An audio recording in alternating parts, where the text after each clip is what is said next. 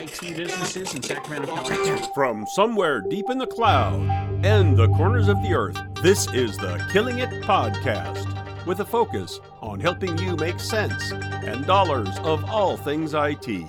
With your hosts, Dave Sobel, Ryan Morris, and Karl Palachuk. Welcome, everybody, to episode 153 of the Killing It Killing It podcast.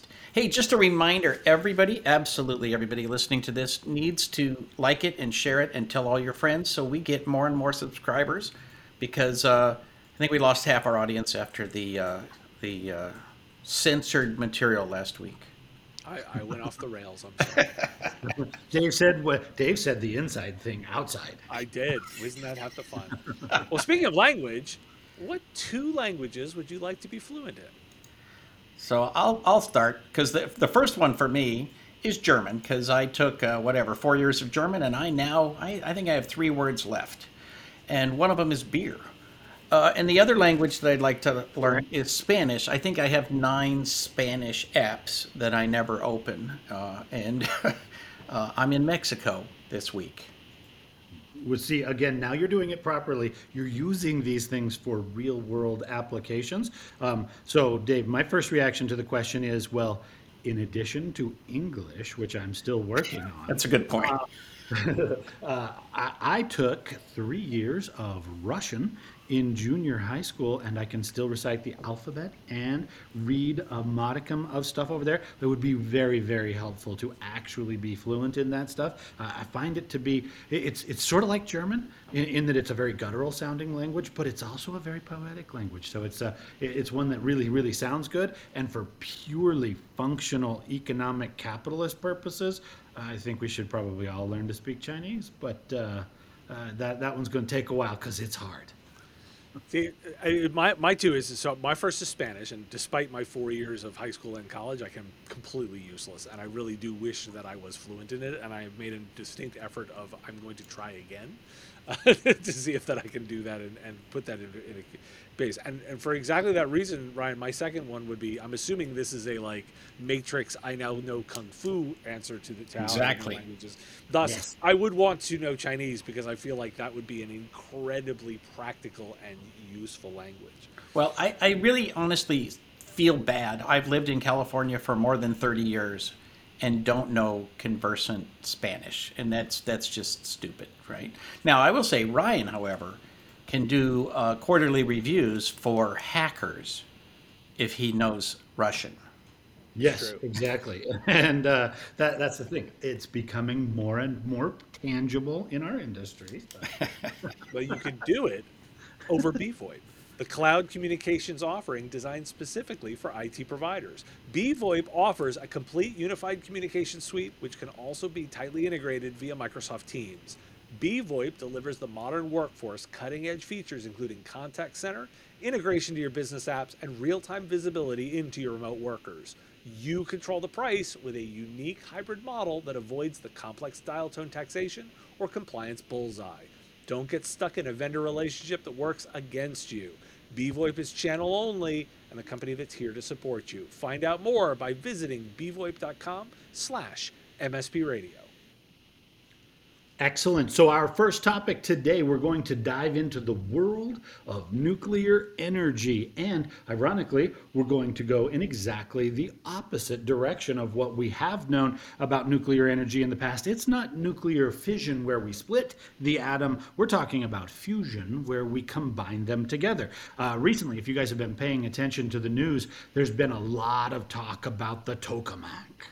And if you don't know what that is, you need to Google that thing and uh, get some education because there is this thing about this reactor that is, uh, it has been in the UK for the last 40 years and been used for the purpose of trying to create and sustain a nuclear fusion reaction for the purpose of generating energy. Now, the headlines, we're going to link to a very scientific article in, in a scientific journal uh, that, that explains some of this to you guys. But uh, as you know, I'm a nerd for electrical power and battery capacity. So this is one ever since childhood that has always scratched an itch for me. Uh, I, am curious to know what you guys think about the evolution and about the news and the, the capabilities of nuclear fusion and how we might be able to turn this to practical use going forward.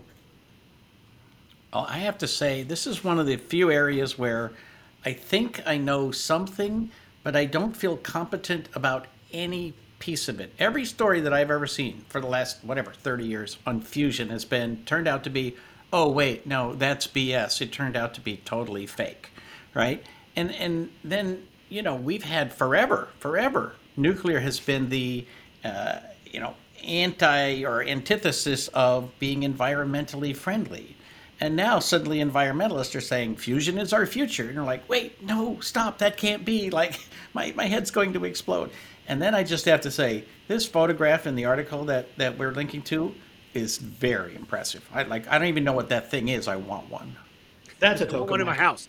Uh, well, so, so Karl, it's interesting you bring that up, Karl, because again, this is an area where where I'm, the geek in me like follows, but I don't have deep expertise. And so my observations here is that I think we struggle with the sort of marketing messaging around uh, power, and it gets very much wrapped up in politics uh, and incentives. Because when, when I go look at and try to understand this space, I have exactly the same impression you do. The nuclear bad, not good for environment. And apparently that's not entirely true, and I need to learn more. But who's messaging on behalf of this, and how do I learn about this? And when I look at what happens from an investment perspective, you also look and say, well, where are we putting our subsidies? And, our, and that's very different from what we see from a policy perspective necessarily. And that's also very different from the quote unquote the marketplace. And it becomes a very difficult to understand space because you look at this and say, well, how do I get started? Where do I learn? What what do I push for? And so the lesson for me becomes around the I need to, uh, to, to do more research and we need to be better at messaging these directions. Both environmentalists need to be better in that, scientists need to think more about that in terms of the way they deliver the message, both from a scientific perspective, but also to understand that those messages get amplified and they need to be delivered in a way that others can make sense. Essentially, I look and say, like, I need Bill Nye, the science guy, to weigh in here and give me the perspective. Well, and and so the reason that this one hit me so urgently in in the last couple of weeks is that recently we were having a conversation with a client about marketing messages around the electrical consumption of technology infrastructure. Right? We've talked at length on this show about uh, mining for crypto and the the the Bitcoin universe and how much uh, just raw electrical power is required to fuel that stuff. And and oh by the way, everything else that we sell and service and support in the technology world. It's one thing that it can compute really fast and hard. It's another thing that it will melt down the environment based on the amount of electricity generation that's going to be needed to sustain all of these expanding systems that we're doing, right? So on one side, we need more power. And then on this other side, we're reintroduced, and I say re because this is not a new topic, to the idea of nuclear fusion. Now, again, the difference here, essentially, for those of you that are not familiar with this idea, in nuclear fission, in other words, the great big silos out in the countryside in various areas around our country, but especially in Europe, that nuclear reactor is splitting atoms and producing output of fuel and and the uh, the waste that comes from that process that is extraordinarily toxic, and it comes with the exceptionally high risk of places like Fukushima, right? This one is different. There is the combination where we take all the power in the world, the, the gravitational forces of laser beams, and we crush together two atoms, and the only side effect is heat. Right now, the environmental impact of fusion is not from the waste that it would produce, it is actually from the mining of the fuel that would go into it. But, and this is where it gets really, really interesting, the two essential elements that are needed to cause this reaction to happen, the fuel for nuclear fusion, is contained in seawater. And it does not harm the plant or animal life to extract it from the seawater. So I look at this and think, my goodness, we might have an answer, but exactly where you went, Dave, we have radical needs that we're expanding. We have a potential solution, and those who do not know are having political arguments that do not relate to the subject that might literally just sidetrack our ability to fuel the future world. I would say this is a great time to go to YouTube and if you haven't checked them out, uh, subscribe to Dr. Becky, the Physics Girl, and Smarter Every Day because they will educate me and maybe you on uh, on what this stuff is all about. Because you know sometimes it's really interesting. I, I find myself feeling like you know all those ignorant people who are opposed to technology. I know what it feels like to say this i don't know anything about this and therefore it scares me right? So it's just like you know some science fiction movie like uh, maybe we should just send soldiers out with guns and blow things up I'm always True. in favor of that. Well, see, and, and again, I'll go, I'll go back to this one, Karl. The reason that I'm always mm-hmm. aware of this one, I grew up in Utah as a child, and at the University of Utah, back in the late 70s, there was a tremendous push towards the idea of cold fusion to the point that two professors from the university were actually awarded a Nobel Prize in Physics for cold fusion. And this was story time when I was 9, 10, 11 years old and then when I was 14 or 15 years old, it became story time again because it was horseshit. Exactly. That's what I was talking about. So. well, on to something a little bit more practical for our IT services uh, listeners. So I'm highlighting an article in ChannelE2E, and it was a little, it was a couple, a couple weeks ago for those listening to the podcast. And the headline is See All Manage All Are MSPs Nearing End to End Visibility. And the story actually hit close for me because I actually worked for for level platforms for a period of time. So they were profiling Peter Sandiford and his vision of see all, manage all. Uh, that was the the buzz phrase for level platforms through to, of course, when it got sold in in uh, 2011. And the premise here is is are we moving from see all manage all to this idea of end to end visibility. Are we observing all managing all? And and there's a sub reference blog post that was particularly interesting to me which was the concept of monitoring versus observability where monitoring is the ability to know exactly what's going on see a particular alert but observability measures how well you can understand the system's internal states from the external outputs so not necessarily the errors within, but instead understanding based on what's happening going in and out of the system, what is its current state.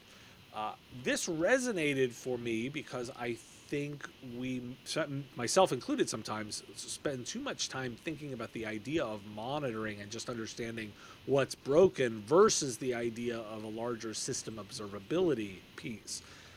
I think the that this article may be pushing, saying we're further along than I think we actually are. But I figured this was a good place of, of saying, are we moving towards observability and how close are we to that?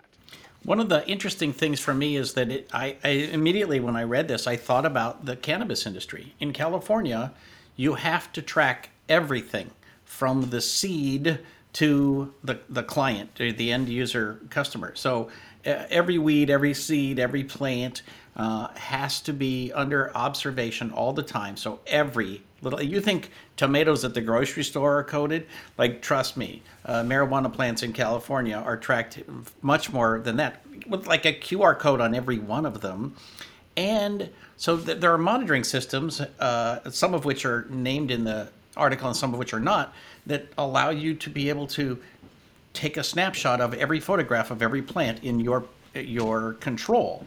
Things like that are like going to drive our industry forward because you know it's the same thing with you can't monitor every traffic light in the world, but what you care about is the ones that have gone out or the ones that are malfunctioning or whatever. And so we're slowly, as we increase the number of Internet of Things devices, going to move into a different vision of what does it mean to monitor. No one is sitting in front of a monitor and even monitoring a thousand desktops today. Um, but take that times a million times a billion Internet of Things devices, and it's a it's a completely different view of what our job is going forward. See, and Dave, I'll, to, to answer your question specifically, are we getting close to observability at the end to end level? The answer is we have made radical progress and we are further from covering the whole thing than we ever used to be. It's because both ends are moving, right? When we say end to end, what we mean is from the data center to the device, to the edge, to the connected world. And not only is there more being inserted into the infrastructure and systems that needs to be divisible and identifiable and then monitorable, but then, as Karl's saying, we're adding the infinite universe of the Internet of Things. I think it was about five years ago that I first made the comment in public that if you are an MSP, and there are things that connect into your clients' networks that you are not aware of, then you are not doing your job effectively. And in an IoT world, that is not just radical expansion of complexity and responsibility, but economically, that's radical expansion of billability, right? I can't I can't charge the same for every sensor enabled device that I do for a server or for a network switch, obviously, but I do need to have discoverability of quite literally everything in the world. I think, you know, again, basic philosophy. I agree with exactly where Peter was going with this conversation around you need to see all, monitor all, manage all. It's just that that used to be the basic network infrastructure data center into the Wintel stack. And now, if that's all you monitor, then you are seeing just the tiniest little slice of reality in your customer's network. It's irresponsible not to know all of these things because, again, not only are they functional, not only are they consuming traffic on your on your network and therefore affecting performance for everything else, but they are a functional entity yeah. unto themselves so, and they need so, but, performance. But I think I'm going to take the counterpoint a little bit in that I don't think you can see all mo- um, monitor all because it is it is too much and it is exploding. Too there are too many devices, too many points uh, within these systems. Whereas if I view it from an observability perspective and understand inputs and outputs to my to systems, that is at least something that I can potentially get my head and arms around to say, well, I may not be able to monitor all of the pieces, but I can watch the inputs and the outputs and understand that they are the way that I intend them to be, regardless of all of the components within that. I think the it's too much to quote unquote manage everything because you cannot do it. It is too much stuff. So I I agree with you and Dave, you make me think about is there a different business model that people haven't actually uh, evolved to yet that you say, look, i've got, I'm going to, I don't even want to call it monitoring. I'm going to observe the behavior of all of this stuff. And then when something needs attention, I'm going to charge for that attention, right? You got a million, whatever it is, street lights, signals, whatever. You got a million of these. Okay. But every month, so many of them need attention where then we go monitor and then we fix or then we verify that it's okay or whatever. But that's very different than what we're doing well, now. this is exactly the way that i'm thinking about it. Let's let's stretch your street light discussion is is, is the rather than say i'm going to monitor every single light to make sure that they're working what i'm actually going to watch is is are is traffic pattern behaving the way that i want? Is the crime level at the level that makes sense and thus when those di- those items those are two examples when those deviate from the norm then i go try and understand why and i may discover in this case oh certain lights are out and thus why i will now repair those lights in order to fix the system overall system problem. It is a very different approach to this I will, ma- you know, make sure your systems work. Right, and in, and in that scenario, you might actually monitor one percent of one percent in a given month.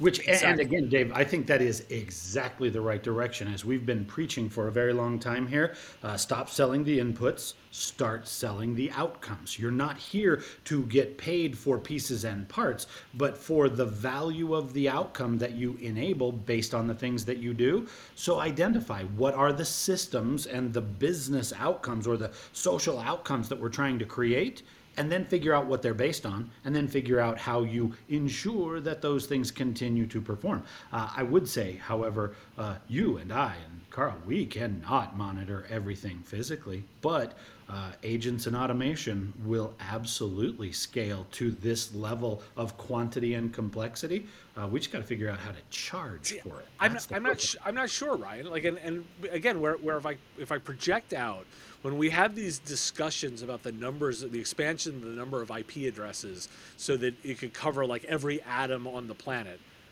that's at some level you're thinking about you may systemize that many things.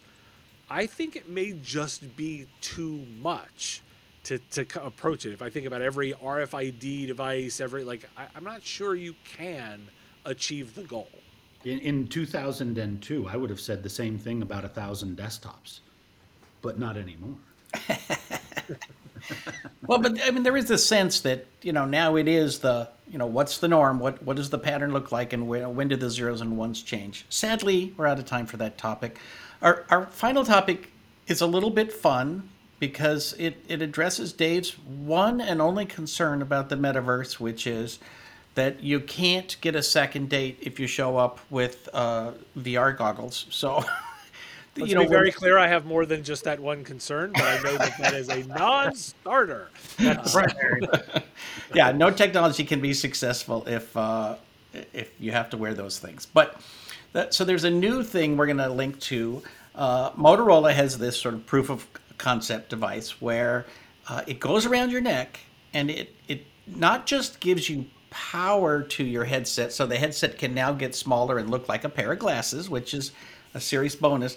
But also, it does a lot of the processing, and and that's a really important piece of this technology is that you it's sort of like putting the processing at the edge. And we've talked about how cars have to have the processing local because you can't wait for a satellite to give you an answer before you decide whether or not to run over somebody.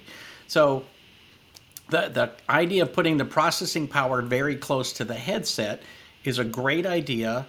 Unfortunately, what they've done is put a little thing around your neck that looks like a, just an oversized necklace, and uh, I'm not sure that that's any better at getting a second date. I'm just saying.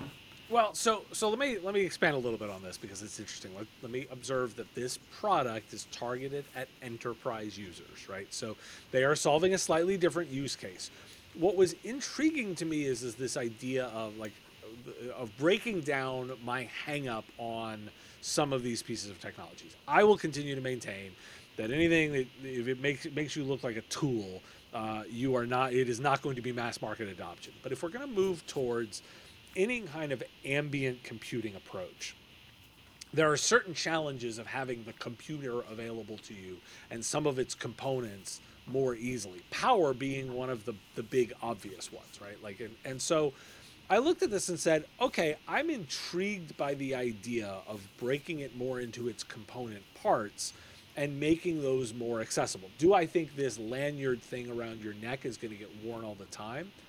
No, but could I envision miniaturization where battery is in a belt or is in a you know is, or is in is built into your clothing at right. some level. Yeah, I could totally see uh, this thing being built into the, the shoulders of your coat or something. Right, and so and so then the, then the element of, you know, then it becomes interesting to think about again these systems of component pieces working together to give more of that ambient computing why I wanted to highlight this was this idea of like, look, I think we're going to be breaking apart the systems more over time, and we have to be, we have to be very careful about getting hung up on form factors as the thing. I don't think the Zucker, Zuckerverse is a, is the way this is going to go because I because I don't think the form factor's right. But I need to be careful about saying about being completely dismissive of other versions of this that may So- assemble in new ways. See, and, and I will say very many systems that we currently take for granted are in different disintegrated forms than they were originally put out there. Client server as uh, as the output of the mainframe as a principal architectural example, right?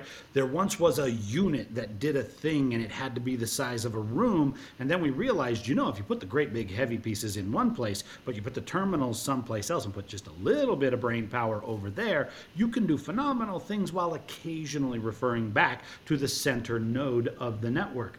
Um, I don't think we have to worry about putting the brains in a belt buckle or the shoulders of my jacket. I think I already carry this thing called a smartphone that has more than enough functional capability to make any pair of glasses radically more capable than it currently is. I don't need to carry the compute power next to my eyeballs many reasons, right? Goofiness as well as the potential brain melting functions. Um, I don't need to do that because I've already got a device with me that brings the resident capability of compute and battery. Both of those things are, are resident in there, but it does bring up the ideas of well, if this now becomes an acceptable form factor, then what in the world would we actually use it for? And is a pair of glasses actually the right vehicle, the right interactive point for us to actually join into this thing called various verses, right?